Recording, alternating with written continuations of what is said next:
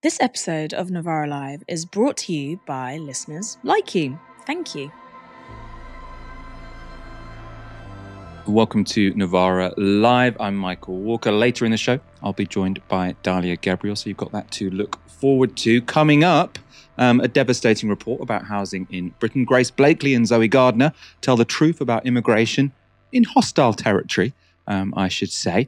Um, and we'll be speaking with an expert about the BRICS summit in Johannesburg. Is it a new, non aligned movement about to upend the global geopolitical system?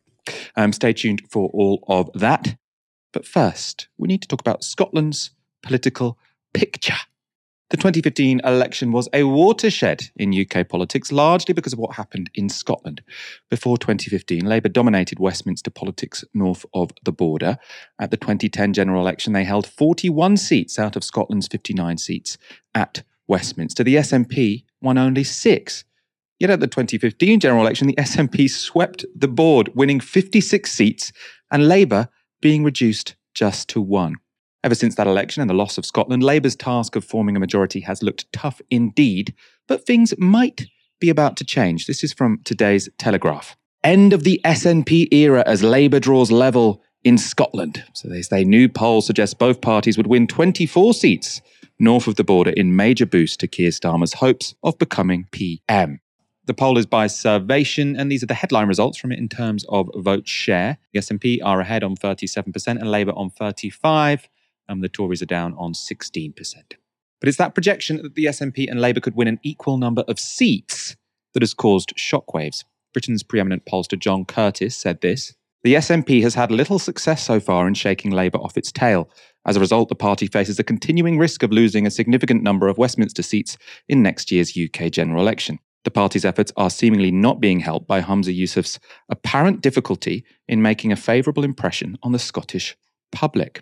Curtice also said the polling numbers suggest pretty much every seat in Scotland could be a marginal at the next general election, so sure to be exciting.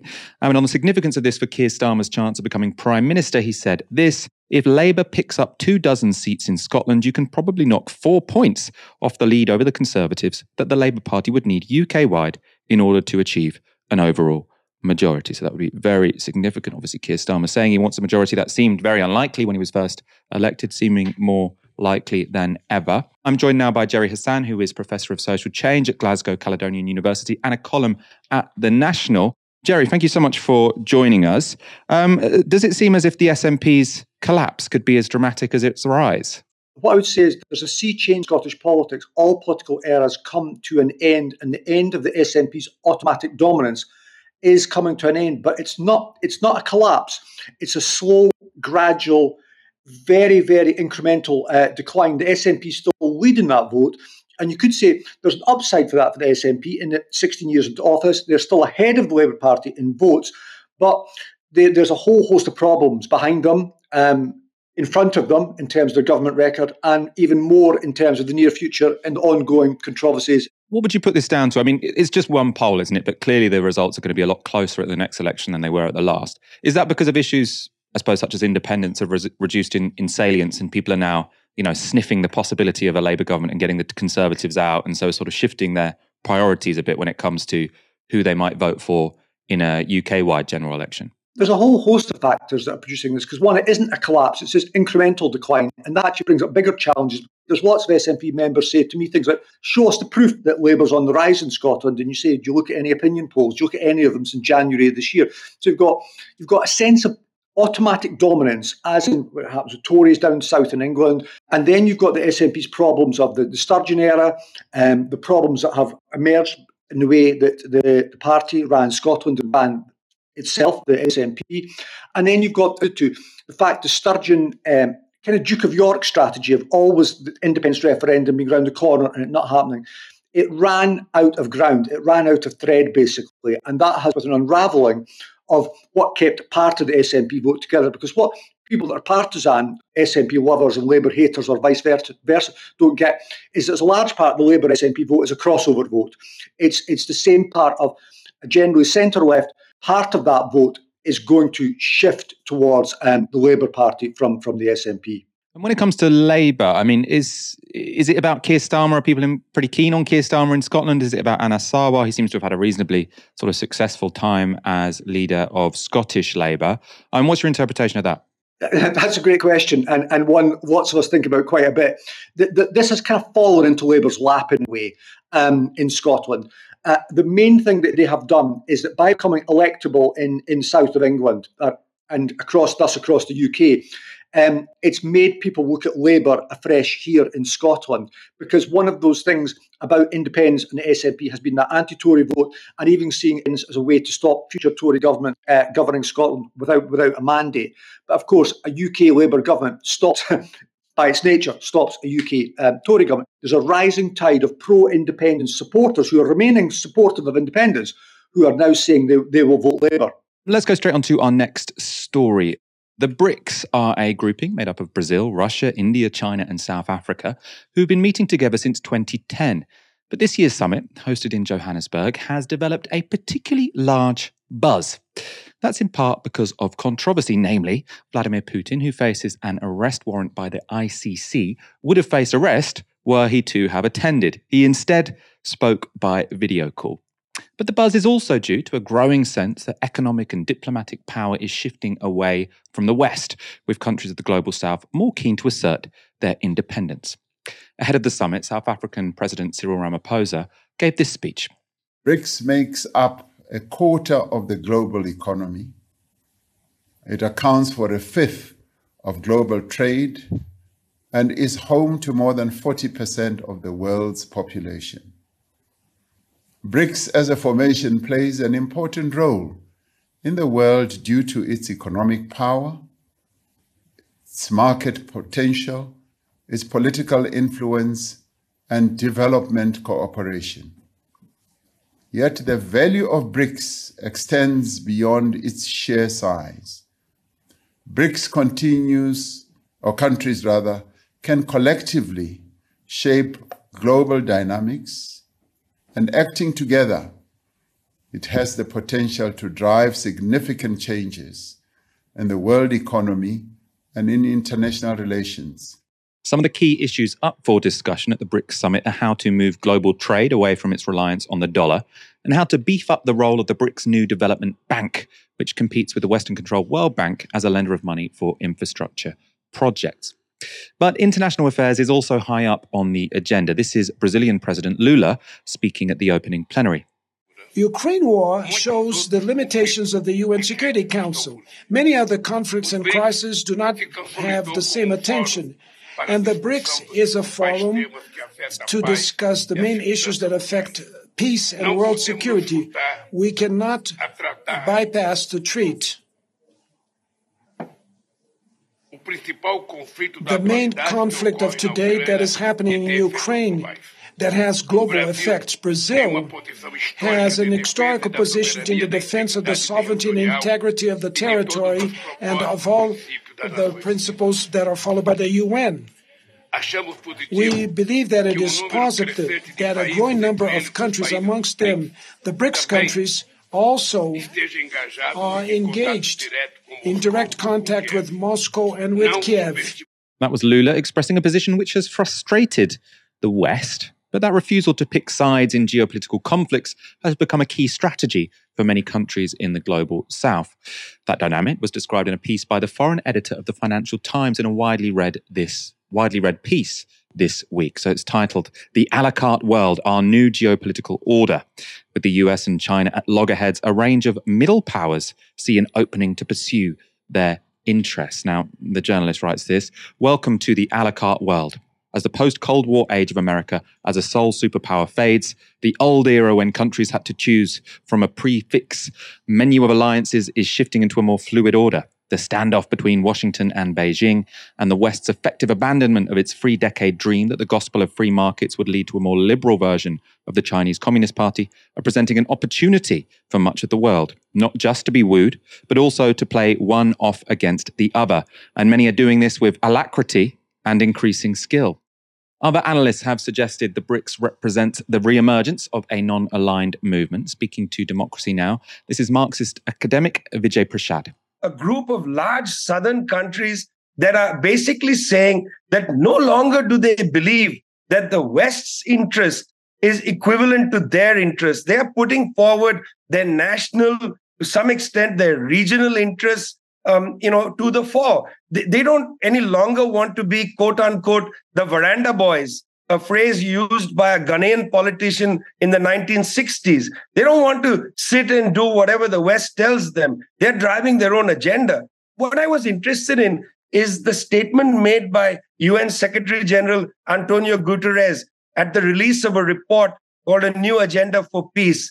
At that event, Antonio Guterres said that the post Cold War world has ended. The post Cold War world. That means the world uh, that was created after 1991. He said that world has ended. And he said, We're in a new period. And he said, Some people are calling this the era of multipolarity. Maybe. I think it's premature to name something right now. We're in a new era.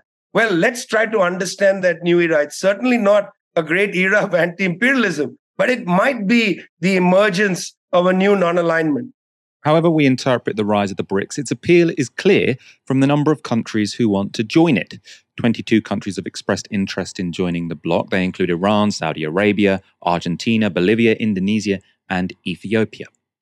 To discuss more on the significance of this summit, I spoke earlier to Eric Olander. He's host of the China in Africa podcast on the SupChina network. And I started by asking him what he thought was the significance of this BRICS summit. The significance is in the symbolism more than the substance.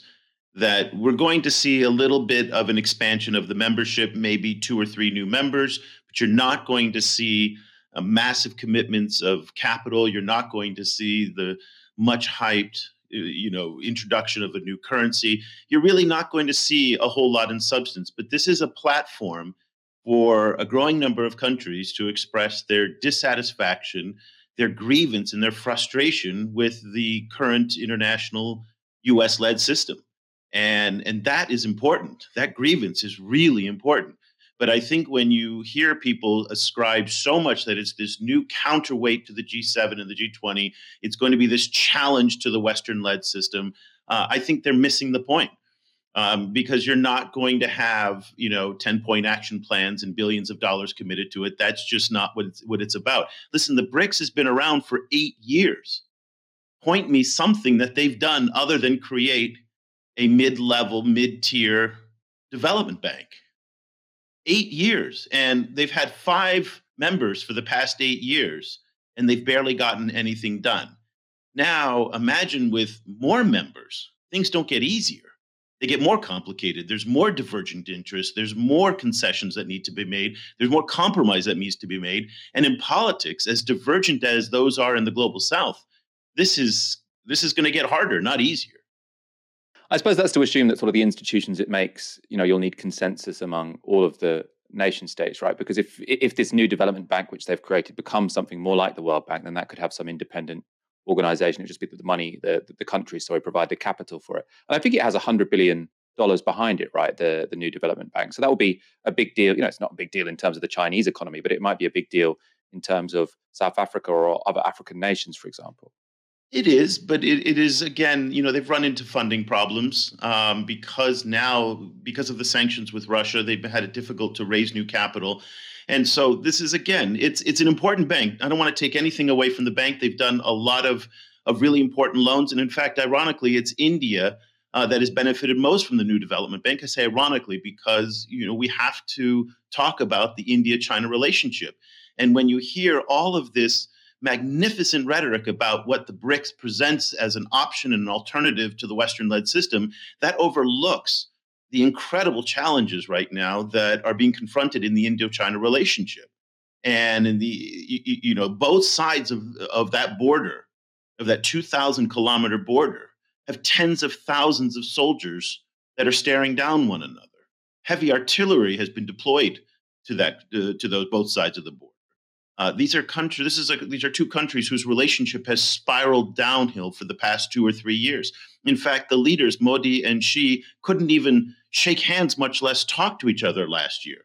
So, if the Indians and the Chinese can't get along, so much as even to really have a substantive talk with one another, Remember, the Chinese haven't had an ambassador in India for almost a year now. They've expelled all the journalists from each other's countries. They, the, the Indians are getting closer to the United States as a member of the Quad.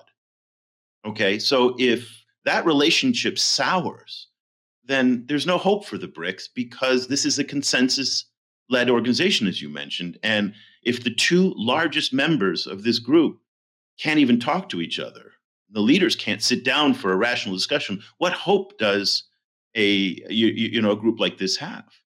So again, the symbolism is very important. Substance is still in doubt. So when it comes to the BRICS, I mean, China is obviously far and away um, the most significant country in terms of the economy, so the 20% of global GDP.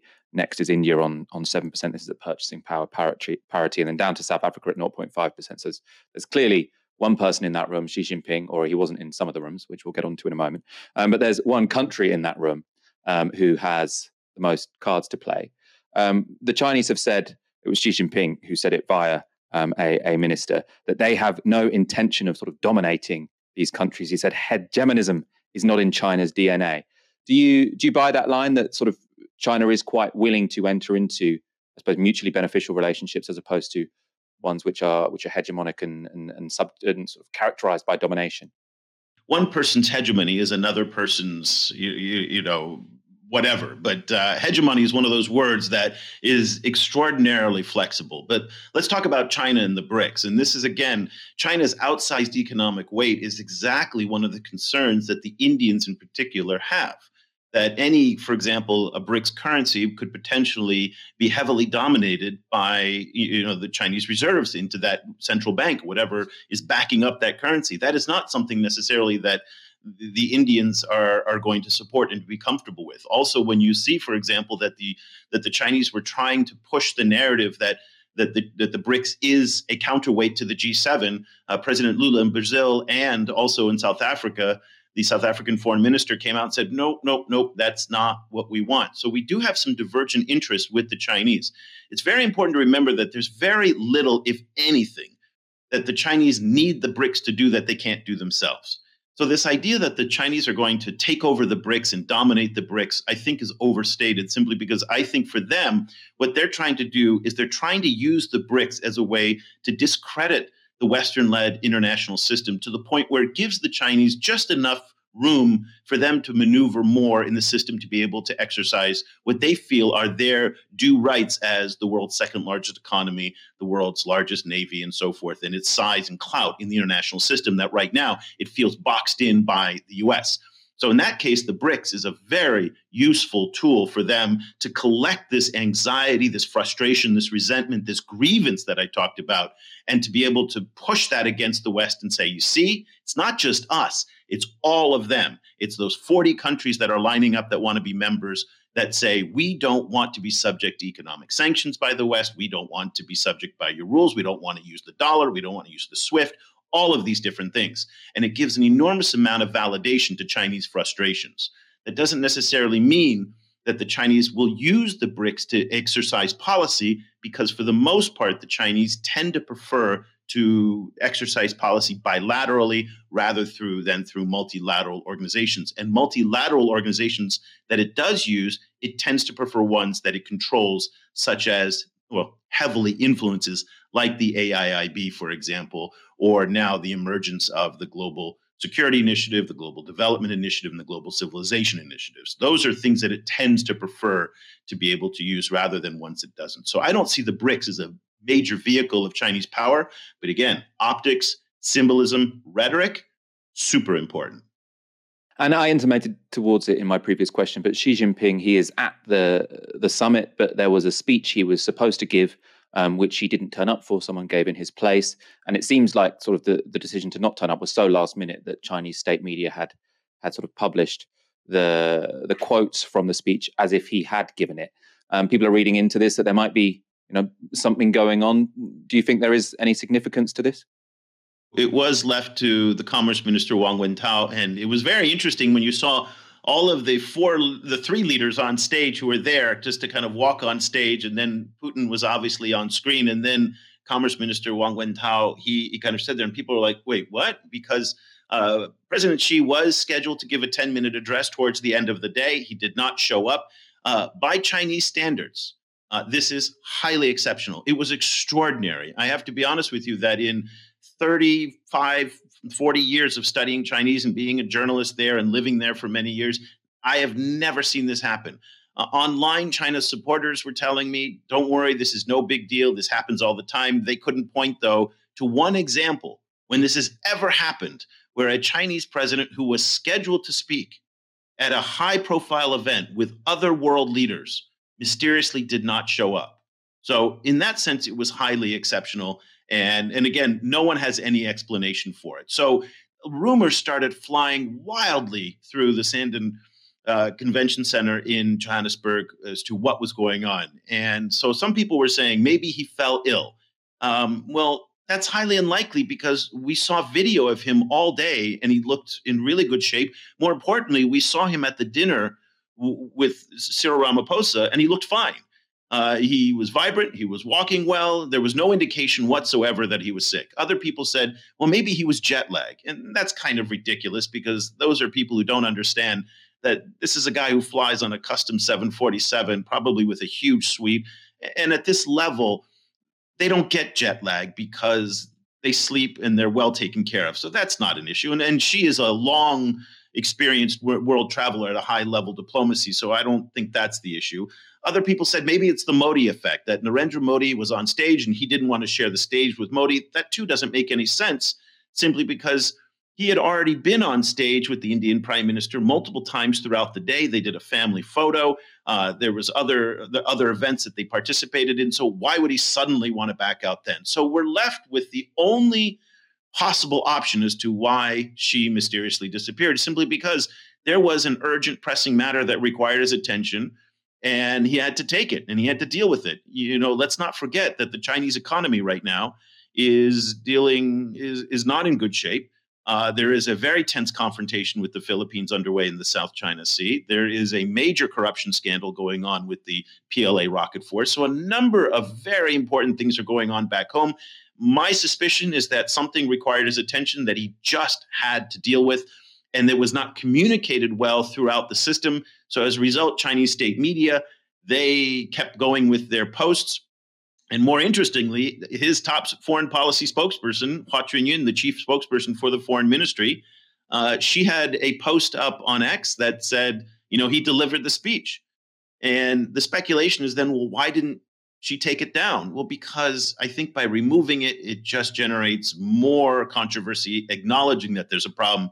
So they just figured, let's just kind of barrel through. Uh, at the end of the day, it was historically important very, very odd for a government that obsesses over protocol as much as the Chinese government does, particularly surrounding the president and this president especially. So, very, very exceptional, but at the end of the day, probably not very important. That was Eric Olander speaking to me earlier today. Some breaking news for you. Um, you might remember very recently uh, there was a what looked a bit like a coup um, mounted against Vladimir Putin by the head of the Wagner group of Evgeny Prigozhin. Um, well, it just so happens that a plane which was carrying Prigozhin um, has crashed and he seems to be dead. Um, so that is tends to be what happens to Vladimir Putin's enemies. Not particularly subtle. This one, obviously, Vladimir Putin, as you um, heard in that introduction, was speaking to the BRICS via video call, which I suppose meant he was in Moscow when this happened. I'm not going to talk in too much detail about it because it's not really my area of expertise. I'm sure we will come back um, to this on tomorrow's show with a little bit more insight and analysis for you because it seems like a pretty big deal. And um, before we go on to our last two stories, let me bring in Dalia Gebrial. Dalia, how are you doing? I'm doing well. Um, I, that was a really interesting interview. I feel like we don't go into the international thing enough and the international thing, the rest of the world, um, you know, international politics enough, and particularly international politics that are that is centered around, you know, conversations between non-Western countries and political alliances between non-Western countries. So I think that, you know, that I, I really enjoyed that that interview, and I would love, yeah, more of that, basically. There has been lots of interesting discussions this week, specifically because of the BRICS, this idea of a non-aligned movement. Very, very fascinating. Um, Vijay Prashad, who you saw sort of in that introduction, has a great book um, on the original non-aligned movement um, called The Poorer Nations. I do recommend it highly. Mainstream media in Britain isn't meant to keep us informed. It isn't about relaying facts or providing useful context. More often than not, it exists to serve the rich and the powerful. But we say, fuck that you fund us, listeners like you who have chosen to back independent, truthful media. If you can, please consider donating one hour's wage per month or whatever you can afford at novaramedia.com forward slash support. We couldn't do this without you, so thank you. Next story.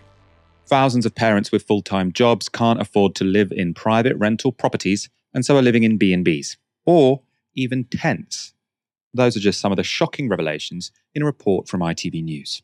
Aurora has been homeless for half of her life.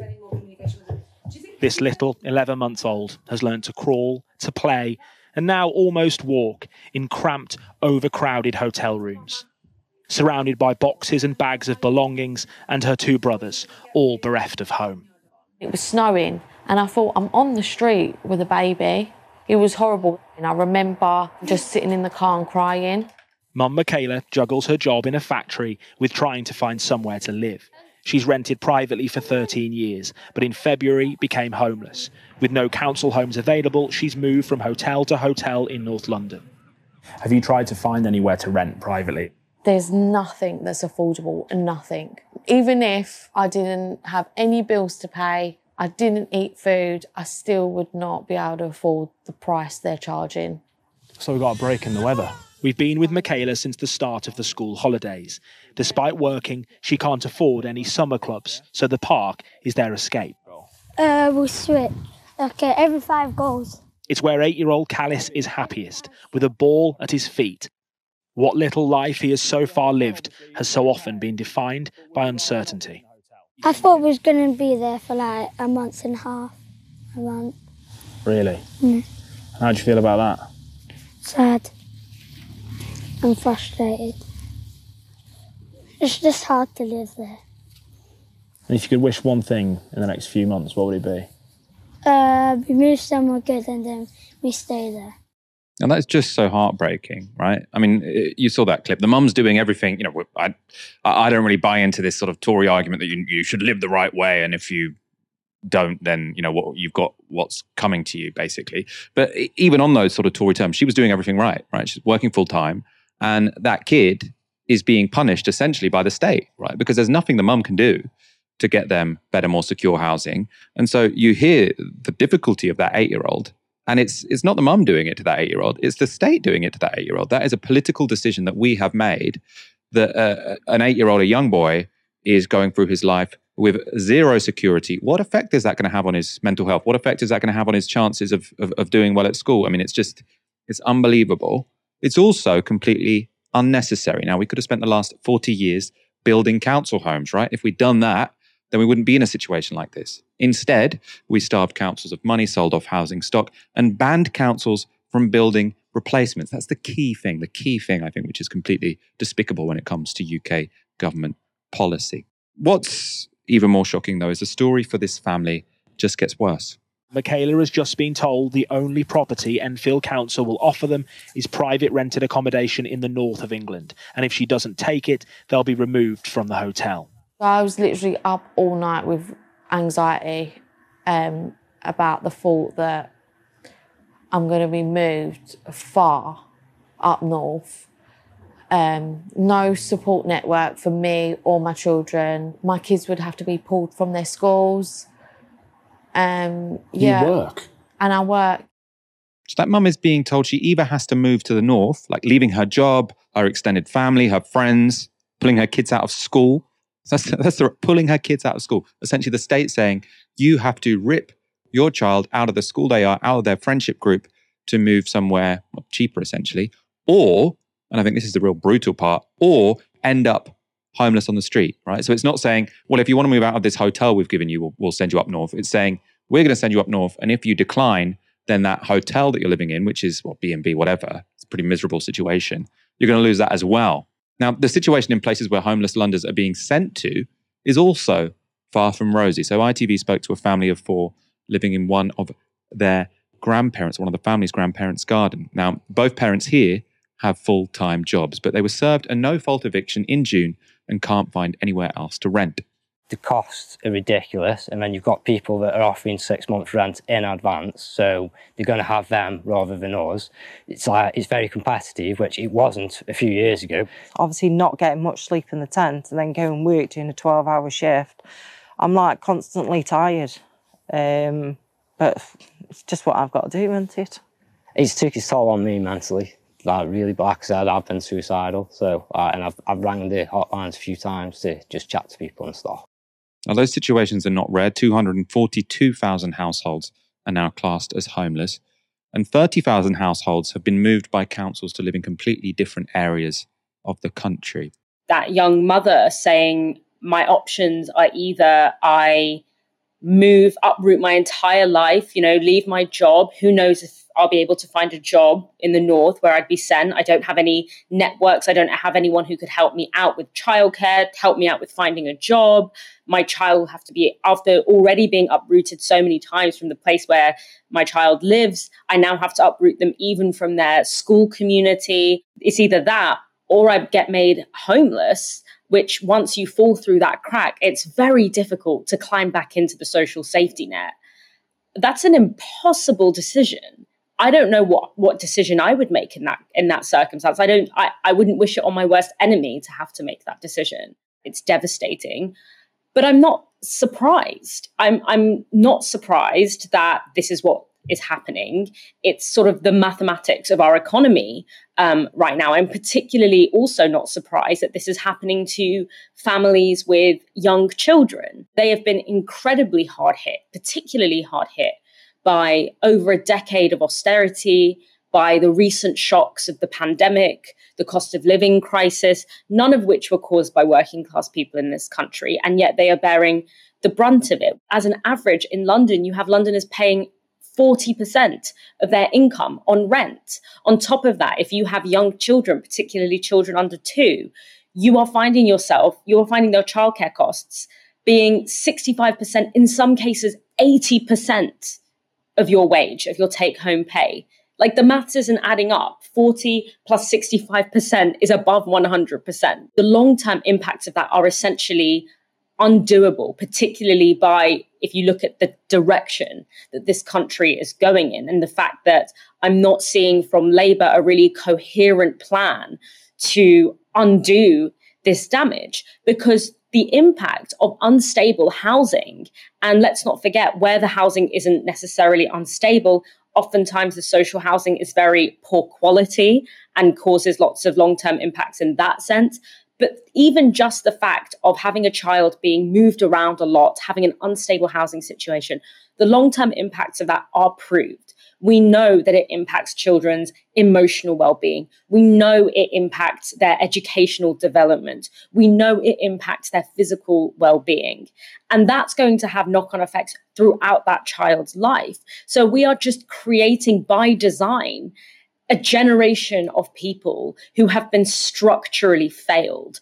And who knows what the long-term consequences of that um, is going to be. And we have to understand that whilst we're seeing much more of this coverage now because of the cost of living crisis, and in many ways, the government says, you know, the, the, cost of living crisis is being caused by sort of supply side issues, by unprecedented issues, things that are out of con- out of the control or remit of domestic policy. It reminds me a lot of the pandemic because we heard the same thing with the pandemic. The reason that we can't cope, our health systems can't cope, our housing systems can't cope, is because of this unprecedented, you know, outside force that we couldn't, that is not our fault, we couldn't have possibly uh, predicted.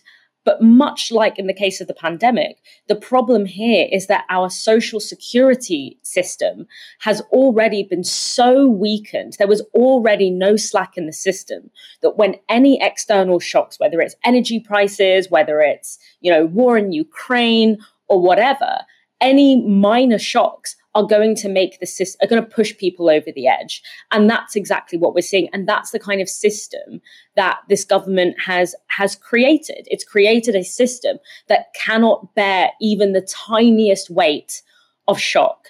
And particularly as we enter, you know, climate breakdown, you know, the knock on effects of that, we're already facing that. We cannot afford to have a system that falls under the slightest pressure. But that's unfortunately the system that has been very deliberately built for 10 years because it's not like people who made these policies didn't know that when you don't provide social housing, when you don't increase wages, when you allow landlords to run roughshod over rent, renters' rights, that this was going to be the ultimate conclusion. And so the government is instead just relying on people scrimping around in their informal resources, even just a tent and their parents' back garden, in order to fill the gaps that the state should be covering. ITV also spoke to the leader of Enfield Council. So it's Enfield Council that told that first family they would need to move up north. Now, she's a Labour politician.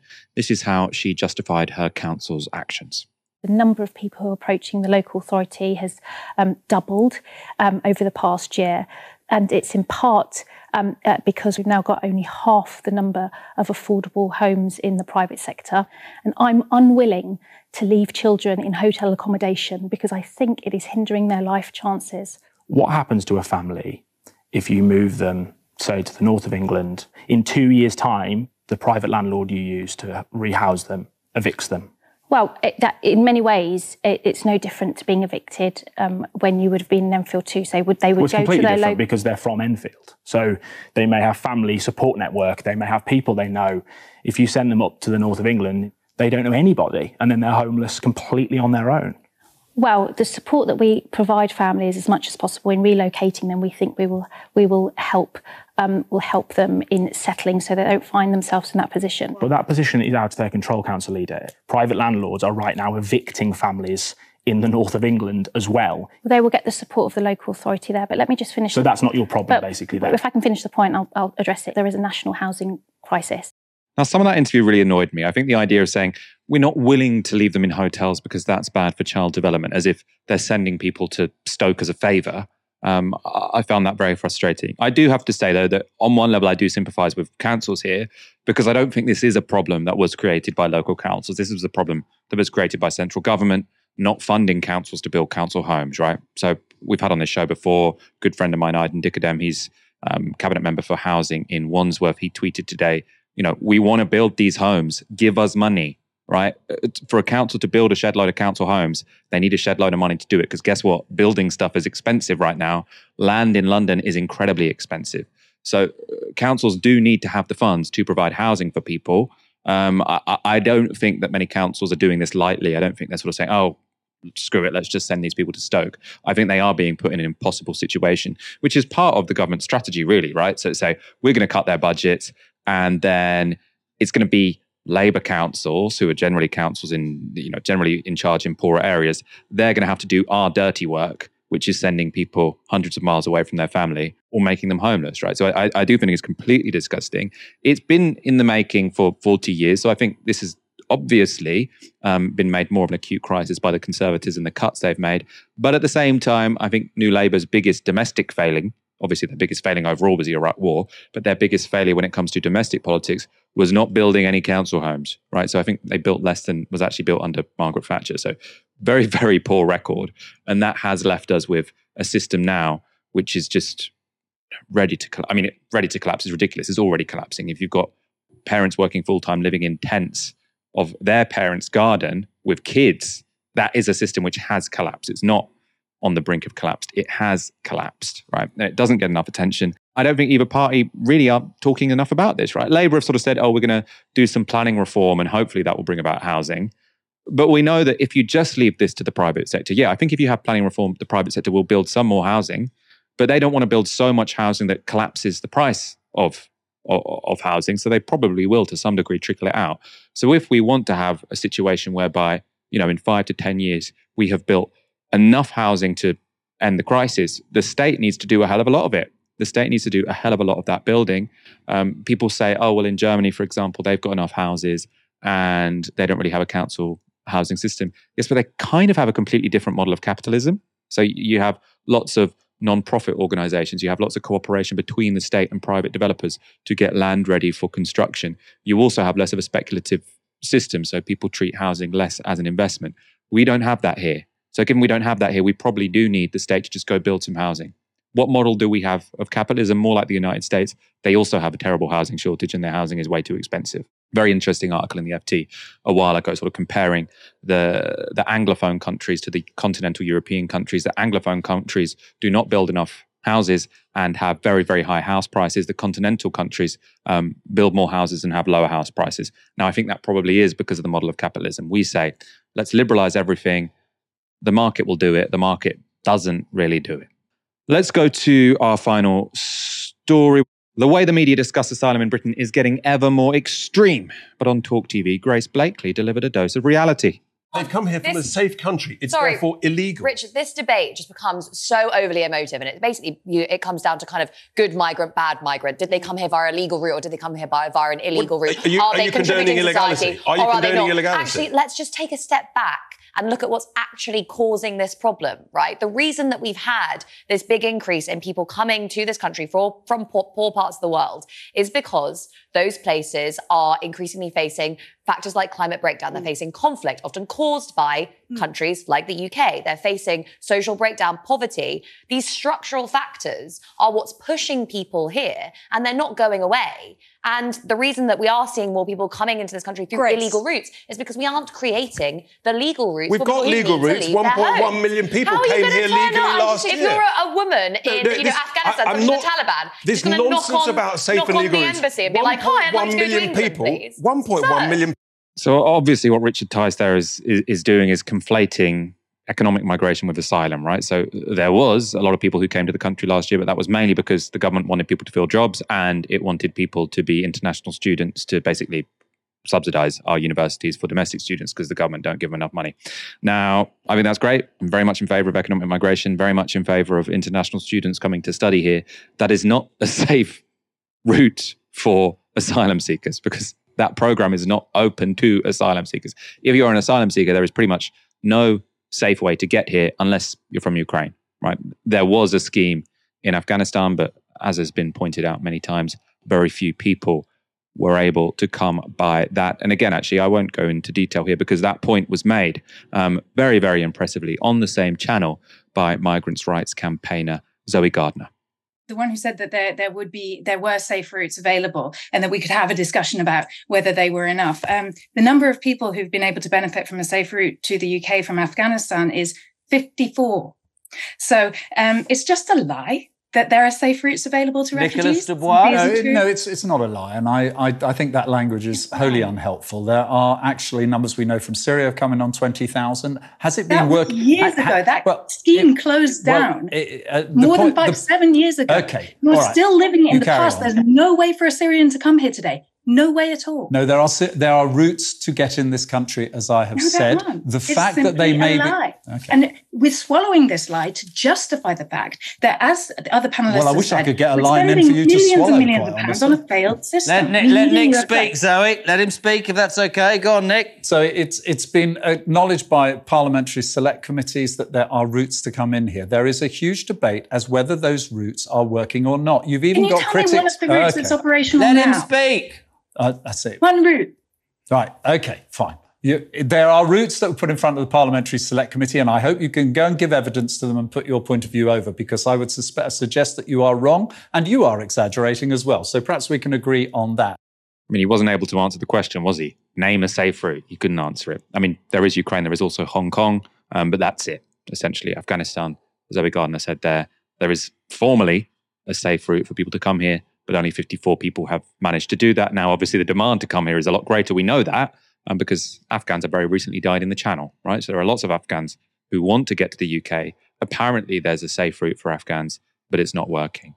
Um, Dalia, what did you make of those interventions from Grace and Zoe? really crucial. I mean, they hit all of the points. Look, to be honest, I think at this point we have to be very clear, and I'm very ashamed to say it, but we currently in this country operate a closed border policy to refugees and asylum seekers. And I say I'm ashamed to say that because it is deeply, deeply uh, shameful. Uh, future generations will look back with that shame, I hope. Uh, and it's unprecedented and it's unacceptable. And I think that it was it was very important there for Zoe to to come back on that point that Nick Dubois, Dubois was making uh, I found it incredibly bizarre. I don't know if it's just ignorance, if he just doesn't have the comprehension skills, but for him to say there are safe and legal routes in the context of a conversation about refugees and asylum seekers, to say there are safe and legal routes. 1.1 million people came through legal routes last year. That is a, a very cynical slipperiness of language because, as you said, when he's talking about 1.1 million people, he's not talking about refugees and asylum seekers. In fact, when you look at how many people have been able to come to this country through legal refugee settlement programs, it's like since 2015 to 2023, it's half a million. So his figure of 1.1 million that allegedly came last year, that doesn't even cover what, what has happened in the past seven years. And of course, now, because we now operate an essentially closed border policy, that number is going to be even lower. Last year, it was 6,000. 6,000 people were able to be resettled via a refugee scheme. Obviously, the majority of those were Ukrainian, and very few of them, as Zoe pointed out, were Afghans, right? So, very limited and very specific availability of refugee um, re- refugee resettlement schemes. And so, it's very important that people like Zoe, with that not with that deep knowledge of the system, are able to be on on programs like that in order to cut off um, those those. You know, she called it a lie. I don't know if it was just ignorance or or what, but it certainly is not an accurate representation of the reality. I also think it was very important for Grace to point out the broader structural reasons why displacement is happening and the fact that those re- not only are those contexts not going to go away, but they're actually going to get even worse because global inequality, global poverty, the instability caused by climate breakdown are all set to intensify over the coming years. But I also want to make a connection between this story around uh, refugees and asylum seekers, and the story that we had, the last story that we talked about, about the fact that we have so little social housing, we have so little provisions that people are having to, you know, people with small children are living in tents in their parents' back gardens because they simply, it's either that or homelessness on the streets. I find it so interesting that the only time that that's that tragedy of you know, people in this country not being able to find somewhere to live because of the strangling of social housing funding um, in the past 40 years, it only comes up really in the context of trying to justify the disgusting conditions that refugees and asylum seekers are put in. You know, if you cast your mind um, to a few weeks ago when you and I, Michael, were talking about Carole Malone, who was saying that we couldn't possibly provide accommodation, you know, luxury accommodation, which in her mind is giving refugees people, you know, something to eat. In her mind is, is luxury for refugees and asylum seekers. We couldn't possibly provide that because there are people in this country who don't have anywhere to live. That is the only, so it's using one one cruel dysfunctional part of our economy and our political system in order to justify another cruel and dysfunctional part of our political and economic system. And I think it's so clearly cynical that we only really have serious conversations about the conditions of, you know, people who are citizens in this country, you know, working class people, working class citizens in this country, when it is used as a stick to beat people who are slightly more um, lower down the rung of you know working class people than people with citizenship. And it's just and that that's just the fact that we've done those stories back to back. It just made me think about how cynical the punditocracy you know the the carole malones the richard tices use local poverty um, in order only to justify the, the bad conditions that we that we put ref- the refugees who do make it here um, that, that we put them through. And so, really, the, the kind of political ideology that both puts people in tents in their parents' back garden with their young children, and the ideology that essentially operates a closed border system for asylum seekers and refugees, it's the same ideology, it's the same interest. Um, and I think the sooner we figure that out as a class, the better. You've been watching Novara Live. Good night. This broadcast is brought to you by Novara Media. Go to novaramedia.com slash support.